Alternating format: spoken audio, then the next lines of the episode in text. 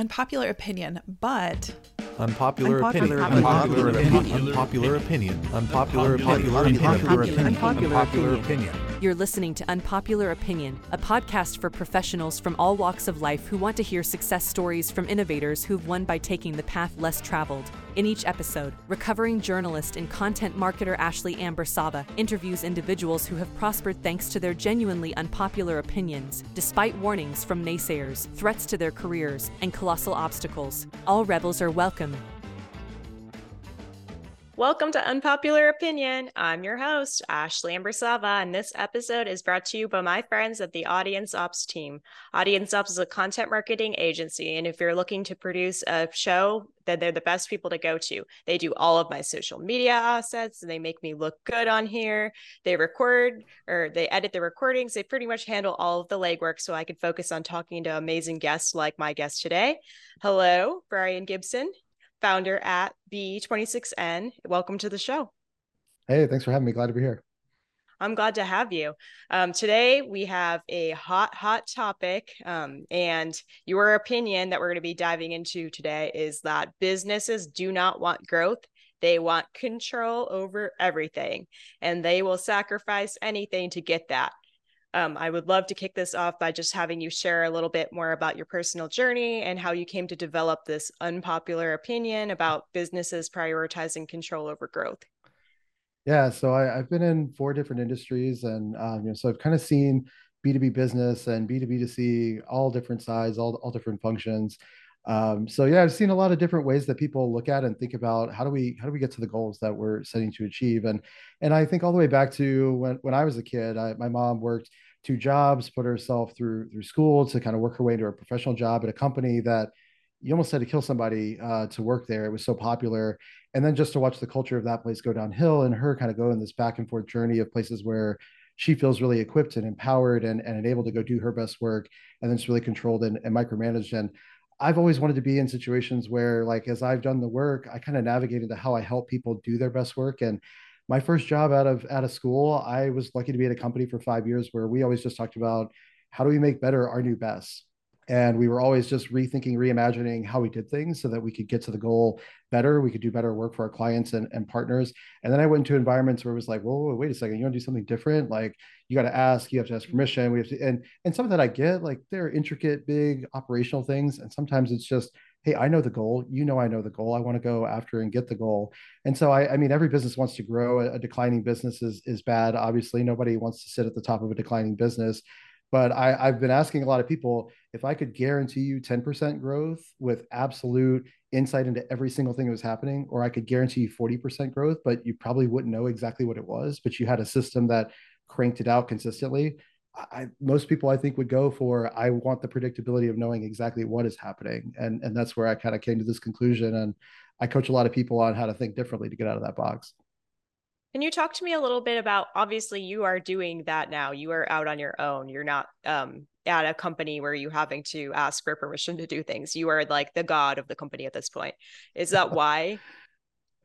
Uh, I mean, I, my personal mission is to help people and ideas grow to their very best. So everywhere that I've been, I've been in mission-driven companies. I've worked at nonprofits, and even when I've worked in corporate, I've always put the people and the mission at the center of, of all the things that we do. And and you know, I've seen people. I've I've been at, at a large enterprise doing change work where we're taking a business that operates like 20 years in the past and try to get it 10 years into the future, and really encouraging and nurturing everyone along the way to realize there's a greater opportunity for you to step in and kind of be at your best and bring your creative juices to this thing and, and really drive it forward and to let executives take their hands a little bit off the reins. Like you don't have to prescribe what everybody in this 400 person organization does.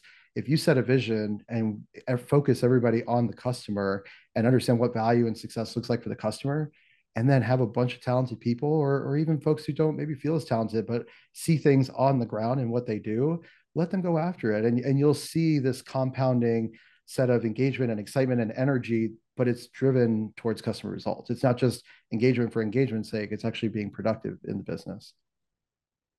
So, businesses, like you mentioned, strive for growth to increase their profits and market share. How do you reconcile your opinion with this objective? Yeah, so I, I actually think there's kind of a fundamental premise problem here, right? I, I think you're right that businesses today, we talk a lot about market share and profit. And don't get me wrong, those are important. Um, but I, I'm a subscriber to Simon Sinek's infinite game concept. And if you read that, he talks about how Adam Smith and the invisible hand of, of capitalism, right? Where we're trying, you know, what was the motive before was producing the best good and the best um, customer result that you could. And in doing that, by producing the best product, you produce profit. And then along the way, it got flipped. And it wasn't about the consumer. It wasn't about the mission. It was about the profit motive. How do we put the shareholder first? And, you know, you saw a lot of founders of major companies from the early 20th century give way to these professional, almost, you know, profit management uh, operators who drove their company in that style for decades. And I think we're starting to see a little bit of the unwinding of that to say, hey, what if we put the customer, um, you know, it's not going to be 90 10, but if we put them 51 49, then when I start to ask the question of how are we going to make $10 million this year, I, mean, I used to work at a software company. And when they say, well, what are we going to do to get to our 10 million goal? I'd say, well, we got a lot of talented people on my team. Like we could open a pizza shop and I guarantee we make the best pizza and we could probably make $10 million. Oh, no, no, no. We need to make software. Okay. Well, then why? Like what, what in the world do we think we're going to do to create value for actual real humans in the world? And what does this, what does success look like for them? And how do we go after that? So putting that customer just first is the leading things that lead to the lagging thing of, of profit and market share. I, I don't think we can lead with that and truly get out of our own way of these kind of control mindsets. I think that uh, the argument for companies um, a lot of the times is about risk management, um, making sure that their company is stable, and they that's why they feel like they have to have like all of this um, control over what everybody is doing all the time. How do you address that? That's a great question. I, and I think there's this idea of certainty versus clarity, right? And and so I think if we have the quote unquote perfect plan, uh, or we put everything on paper, or we have every assumption documented, and we're tracking every risk, then someone who's a professional expert can look at that and say, okay, we're doing the right thing, and I can sleep well at night because I know what's happening. And I think that just assumes a, a level of, of authority and influence and control over the world that we just really don't have. You know, the world is a complicated place. It's always moving. It's always shaking. You know, we've heard the VUCA, like, you know, volatile or uncertain, you know, yada, yada, yada. And I think at the end of the day, it's, you know, it's like not that we shouldn't have any plans, but we should be focused on adaptation, inspection. How do I have people who can do the work? And in doing the work, however they're doing their work how can i get data out of that systems? And between airtable and zapier we pretty much have all the tools we need to connect all the different things together right? There's no excuse for manual status reports anymore. There's really no excuse for that hour long meeting that 50 people get together. It's like who really needs to know what when where and why? And who has that knowledge? And how do i just make it no overhead to get the information I need. So I can I can inspect and I can see who needs what support and where am I seeing traction and, and where am I not. Like that's the risk management. It really needs to be adaptive to individuals doing their job as they're doing their job, being able to raise their hand and saying, I'm seeing success here, I'm keeping going, or I'm not. And how do I get coaching? How do I get support? Like that's real risk management, I think, in our current workforce versus the old style of waterfall of like, let's plan it all and let's just go execute. If you're, you know, if you're in construction, you need to have a super detailed plan. And like we know the bridge is going to go like this, but in software and services, it's just too dynamic to really do that in an effective way. But they don't teach a lot of that management style in professional settings, and that's not what's taught and how people are brought up in in a corporate setting. So I just don't think we have a lot of good tools on on how people can learn that on the fly without risking their job at the same time. Mm, I completely agree. How do you navigate situations then when there's conflict between short term control and long term growth? Yeah, I, I, mean, again, I think at the end of the day, people want to know kind of what's going on. And, and I think that the best way to do that is, you know, if we have a long term vision and, you know, we have this big audacious thing that maybe it takes us 10 years to make what, you know, that Steve Jobs dent in the universe okay i'm backing up to what's my hypothesis of value for that that customer. As a frontline manager i should be absolutely fluent in that. It's not my job to do the work. It's the job of my team and and their team and whoever to do the work. But i need to be able to question coach challenge prod add to augment connect dots for someone who's actually doing the work right? So I feel like that that control is really more how can I enable, right? As a leader, how can I be a steward of like our company's idea and our customer promise and the talent and resource person that I'm like putting into that position to serve that? Like, how can I really be um, a useful guide and, and an advisor almost to them on the ground, but then also give them the agency to choose, right? Like I've led product managers where I say, I know that I know more about this domain than you do because you're newer to it and I've been in it for five years. It's not my job to make you feel like I know more. It's my job to help you discover the things you need to know for the next kind of month and then expand your thinking because if we do that every two weeks for you know a year you're going to race past me because you're going to be doing it hands on if if i make you dependent on me well you're never going to grow past me and it's my job as a manager to grow everyone you know past what i was able to do can you talk to any times when you've personally had any challenges advocating for a more people centric approach um, and having um, people kind of fight you back on that yeah, you know, I think anybody who, uh, you know, like I, I, work a lot with startups, right? But I think at the enterprise level or even mid mid market, right, a thousand person company, uh, if you're an individual contributor, I don't have to tell you just how much of your day job you're spending not doing your day job, right? But I would bet if you're a frontline manager, and I asked you to look around and say, how many things are you asking either directly your people to do or that your company is asking them to do that you're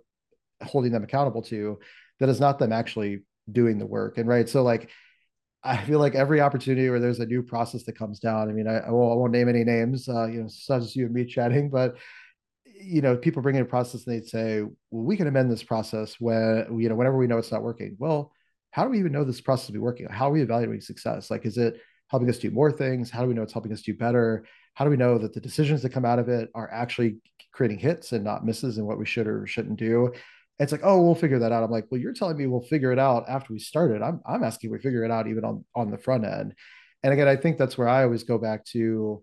It's not about me. It's it's not about what I I think. It's it's really as a team, whoever's making those collective decisions to do things a certain way, holding ourselves accountable to saying, how does this help us create more customer value? How does it help us understand when we're doing that well and how we do more of that? How do we know when we're off track and we need to figure out something else? Like hey you know you try things they don't work. Okay how do we know when to move versus just pivot all over the place? Or how do we know we're actually doing the wrong thing the wrong way and we really need to take a step back and, and think about it? And if you're not intentional at that level it, it does create a lot of conflict. And i try not to make it about the people. Um, i think the people this is going to sound weird to say but they're secondary um, it's really about how do we all operate best and then how do we create a system that people drive their energy towards to do that because at the end of the day if you have a business where everyone feels super engaged and they are like glad to be there, but you're not creating any customer value. Truth is that business isn't going to last forever, right? And it's like I would rather be in a business. Um, you know, I guess if I had to choose between be somewhere nine months and it's awesome, um, or be mm-hmm. somewhere nine months and it's awful, but that business grows, like ooh, that's a tough choice. Like, do I want to lose this job? All things being equal, of course, I want to be in a business longer if it's more engaging. Um, but I think that trade off of we have to be customer value focused first, um, and in doing that, creating an environment where people can unleash their potential and like wow engagement is just flourishing you know all over the place as a result of it you mentioned valuing empowerment and autonomy and focus and alignment and i'd like um, you to kind of break down how these values of all play a part in contributing to a better environment for all yeah again i think it comes back to focus first right and, and especially if you're a startup you know, you're looking at an incumbent and saying, holy, you know, cow, there, this is a billion dollar company or a hundred million dollar company.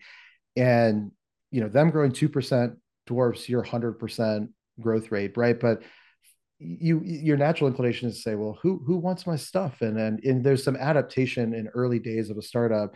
But once you get that early traction, that's really the time like i talk a lot about the one one by one inch square of a map right like how do you find your spot where you can get a foothold and then double down on that because the solving one gives you the right to do two, gives you the right to get to, you know, five and, and then upwards to 10. So I think it all starts with focus like who's our customer? Um, what about them attracts them to us? Like what makes us useful to them? How are we solving their problem? And how do we really understand as a team that whole continuum? Like I work a lot in B2B and in B2B, even in product like growth, it's not just about the product. There's like there's a whole buyer experience.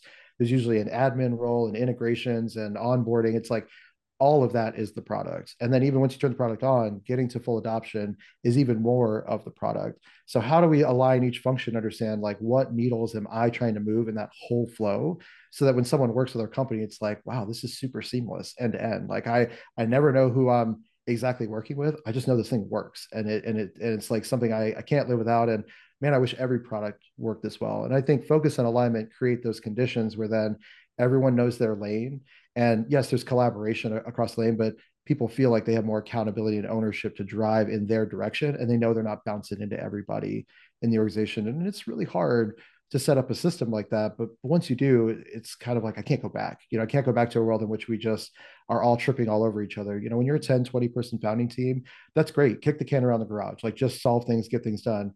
When you're scaling up to 50 100 200 people you can't operate that way. There's just too many connection points between all the people to make it work I love how you connected all of that and it outlined how much like sense it all makes to do that and to value all those things. Like it's you did a good job describing all of that. Um, I just wanted to take another quick moment to thank Audience Ops again for producing my show. Um, without them, I wouldn't have it because I would not have time to do all of the post production. If you guys want to get hooked up um, and make have me make an introduction to that team, let me know. Back to you, Brian. So, how does a top down control oriented approach impact employee morale? It's a great question. I mean, I, I, think we it's easy to look at the world as it is today and say, oh, top down is bad. But you know, think about like the military or think about um, you know, an operating room in in in a hospital. There's there are environments where top down control is is essential, right? Especially lives are on the line.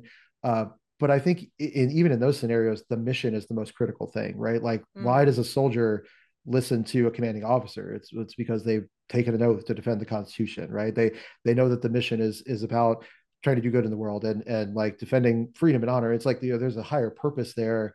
And then when they're when they're given their order, it, they're also not just told like you know go right up the hill it, you know there is an understanding when you're preparing for all of that of like why are we doing this why are we here like wh- what is my where can i contribute what is my contribution and as a unit how are we effective right and and moving forward? And so i think morale is a function of that. If, if i really understand the why i believe in the people next to me. I believe that the person above me cares about me that they they want to see me succeed and, and do well.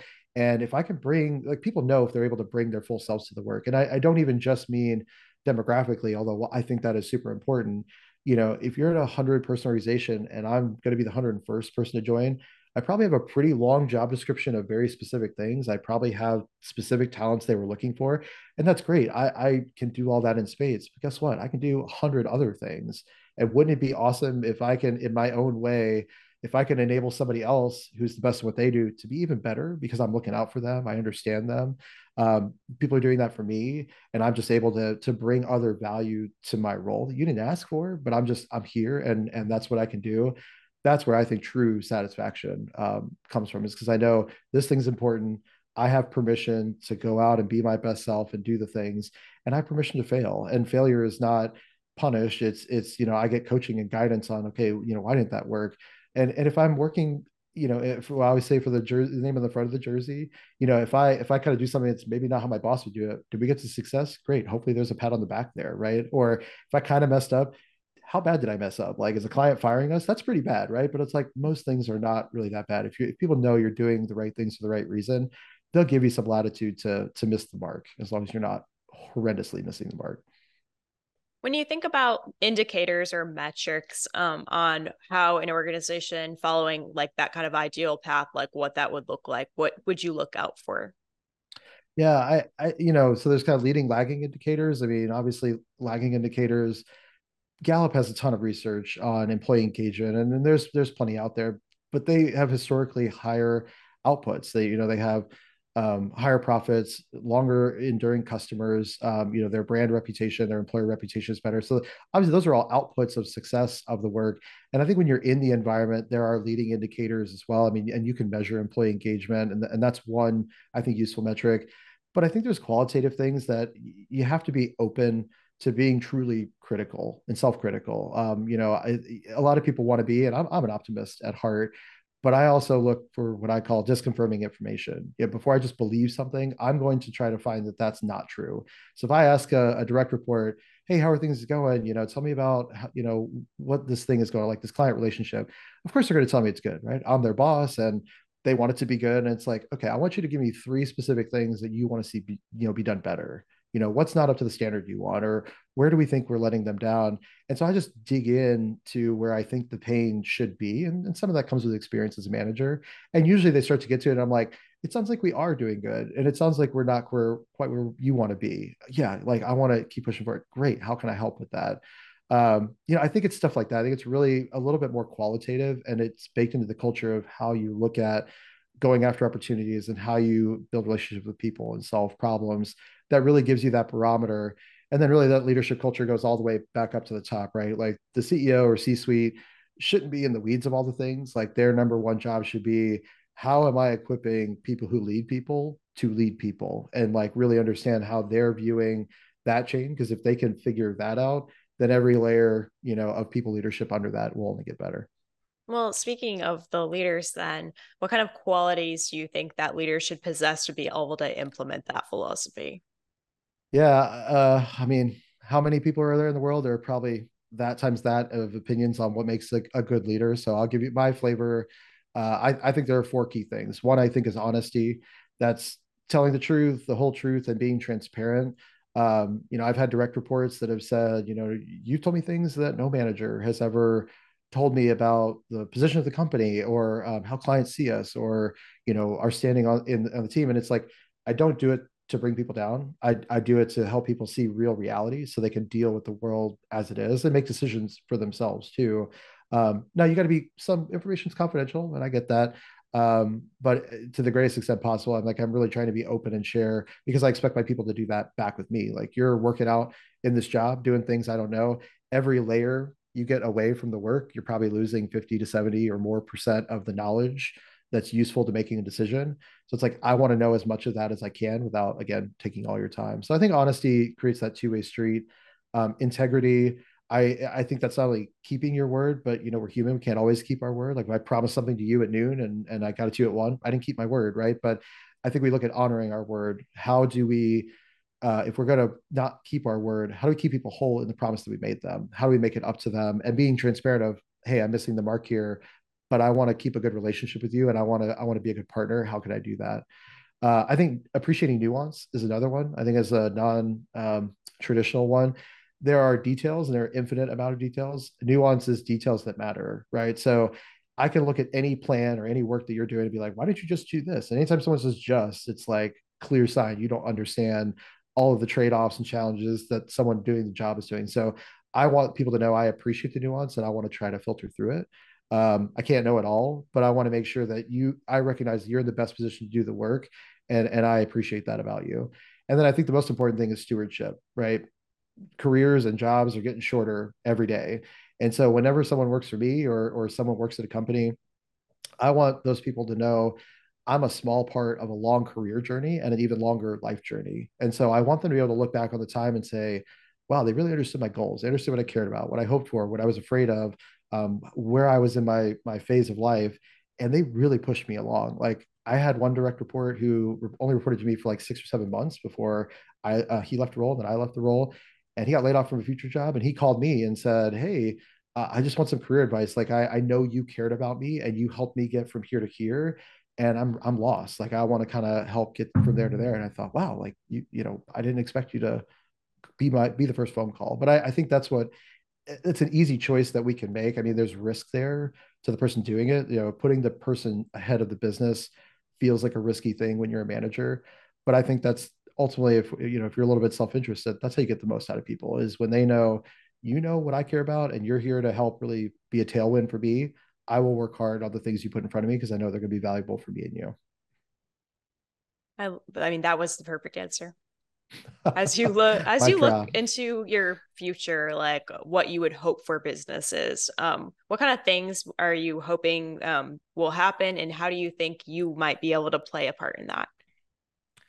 Yeah, so I, I think there's an individual contributor answer and, and a leader answer. If I'm, you know, I think back over my career as an individual contributor, and when I was young in my career. I, I, I mean, I wasn't setting the world on fire financially, but I still needed a job, and so there's there's definitely risk there, right? But I think in the areas where you can, um, you know, ask those tough questions. Uh, if you feel like your work is not as effective as it could be, advocate for it. You know, and I, I joke a lot about um, being a pirate versus being a sailor. Pirates and sailors have very similar skill sets. Sailors go with the law, and pirates go against the law. And sometimes it makes sense to be a pirate. And you know, as long as you're doing it for the right reasons, again, you're, you're doing it in the best interest of the customer. If if the person that is not giving you that permission, uh, if you can articulate to them before you become a pirate that you mm-hmm. understand their goals and what they care about and how you're working aligned to that and they're like yeah yeah i get it i still don't want you to do all these things but like like yeah you you get it then when you take that risk and you get a result you know you don't want to throw in their face but you could say hey like I can be an asset for you. You know, it's not it's not about me. It's not about credit to me. It's not about like me trying to to take ownership empowerment, although like it is. But you can show them like I am a tool that can help you and this company succeed. And in doing that, I'm being my best self. And like that's kind of my selfish interest there. So, you know, pick your spots, but the more you can be a pirate when the situation calls, the more you'll also give everyone else permission to do the same. And and it's been funny when I've left companies and there are people that I kind of knew, you know, through Slack. Like I've just been kind of everywhere in Slack channels and companies, and people reach out to me and say, "I'm going to miss your presence and influence in this way here," and like things that kind of inspired me. And I'm like, I had no idea, you know. And I think we're people don't realize, especially in this remote first world, people are are looking and watching, and you just doing that can be an example to folks, right? And and I think on the on the leader side. Uh, you know, I, I, I would encourage people to be a little bit more comfortable being uncomfortable and asking these hard questions, starting with themselves and their team. You know, like if you really thought, how much work am I asking folks to do that isn't about getting their job done? Um, that's kind of CYA and and you know getting permission. How is that serving you? Um, what if you tried to put one thing down? What what would that do for you? And you know, it's it's hard if you don't have that relationship with your employee to you know, talk to them and say, okay, where are we at here? Like, where's going on? Because you're going to get the, oh, everything's great. Uh, you know, no one's trying to rock the boat right now. But if you ask really pointed, specific questions, hey, look in the last two weeks of your email and your calendar. Can you show me three to five things that you've done that have distracted you from your work that either I asked you to do or the company asked you to do? And like, help me understand what the trade off was of doing that versus this it invites the conversation of like, hey, I understand what success looks like for your role. I understand that I can, there's an opportunity for me as your manager to help create space. And I want to talk about real specific things. And I, and I want to, I don't want to come down on a hammer with you, right? But I don't want you to make things up either. If you can't really find any of that evidence, okay, then maybe we're in a good spot. But I can almost guarantee anybody can find three to five things that are recurring that are happening. And if you get real specific like that, people are going to be able to give, you know, actual things that you could work on and say, okay, how can I? What's is there one that I'm assigning you? Great, I'm going to stop that one. Like, let's see what happens over two weeks without it. If it's like my boss's boss is asking you to join a meeting once a week, okay, let me talk to them and see if I can just go to that meeting. Like, if I really need you there, okay, how how might we make this a little bit easier? It's stuff you could do in a day too. It's not stuff you have to go to a training for, get coaching on. It's just a decision to prioritize a little differently and and finding ways to follow through. Do you have any advice for job seekers who are looking to escape a top down environment? Um, maybe flags they could look out for before they actually join a company that was not a good fit?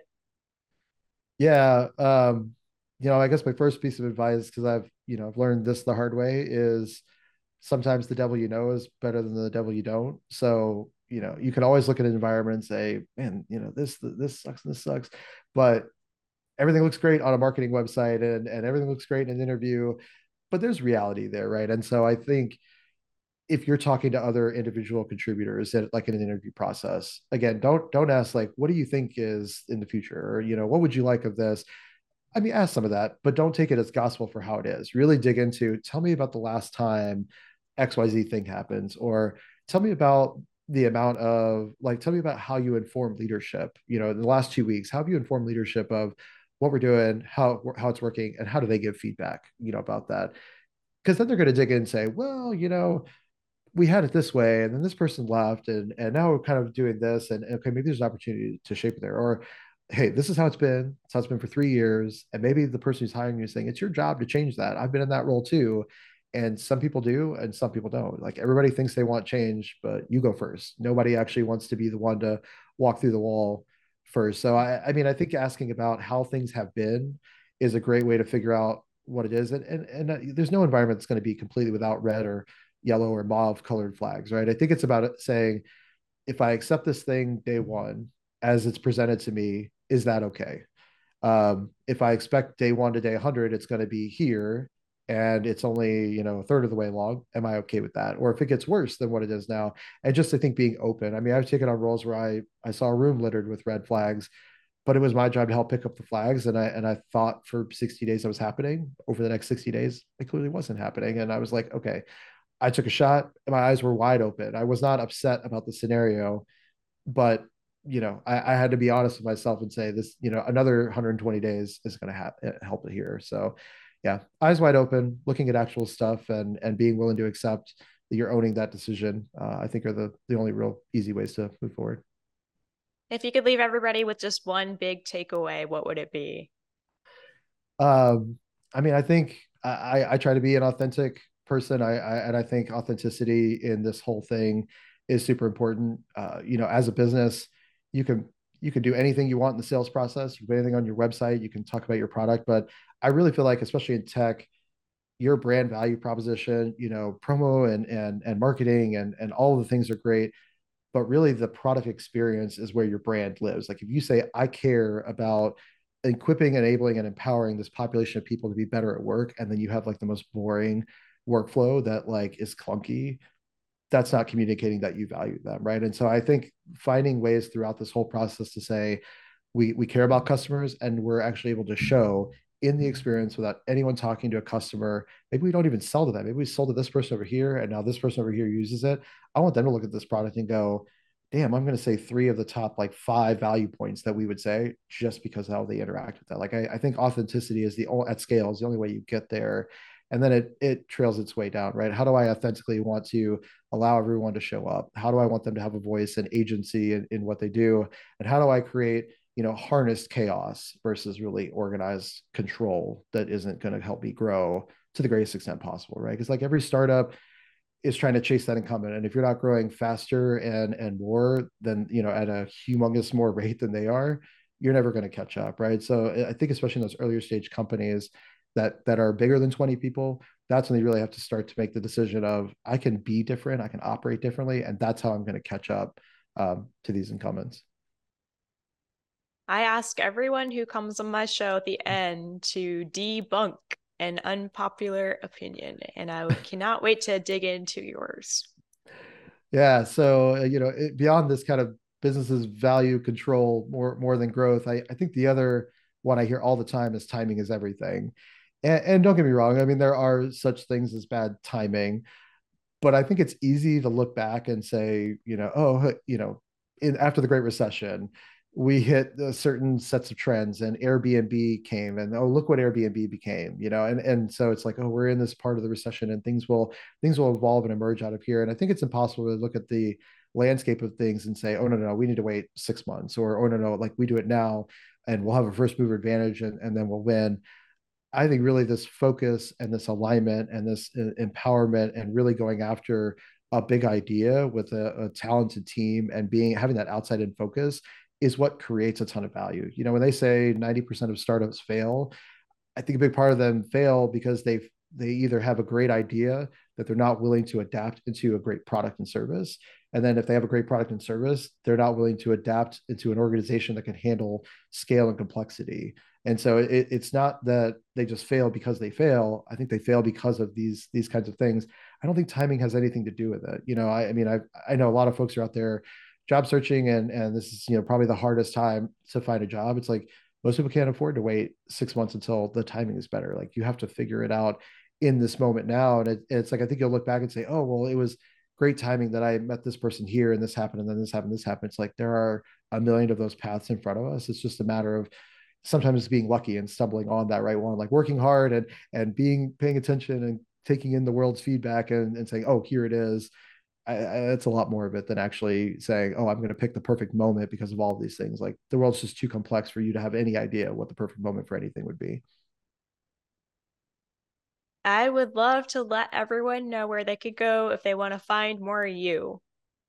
Yeah, uh, I'm on um, I'm on LinkedIn uh, at you know slash Brian A Gibson, and you can find me on my website at, at b26n.com. Uh, and I have the beginnings of an Instagram Instagram account at uh, at Brian underscore B26N. I do a couple things on that's more like for fun and, and parenting, and my my kids enjoy like getting into the social game. They're nine and seven, so yeah, it's gonna be a crazy world out there. I got to figure out how to help them get into it responsibly. So yeah, that's where you can find me. I'm going to be following you after we get off of this now. Um, but uh, thank you again for coming onto the show today and for giving me a lot of valuable advice and, of course, giving my network it too. But I'm not going to pretend I'm not selfish a little bit about what I extract from all of these. But um, I enjoyed having you on. Um, I enjoy part- having you part of my LinkedIn network and definitely follow him. Um, if you're listening to the show today, uh, he has good content and he is a good human being to know. Oh, thank you again. Thanks, Amber. It's been great. I've enjoyed the show, and I, am super glad to be on and, and love the uh, love the theme. unpopular opinions are the only opinions that matter, in my opinion. love it. Another unpopular opinion. yeah, that's right. Yeah, yeah. but thank you, thank you again. It was a good episode. Thanks. Yeah, thank you. Thanks for listening to Unpopular Opinion. This episode was produced by Audience Ops. If you're looking for help launching a podcast, Audience Ops handles all the legwork so you can focus on providing the subject matter expertise. If you enjoyed this episode, please follow Ashley's show on Spotify, Apple, or YouTube.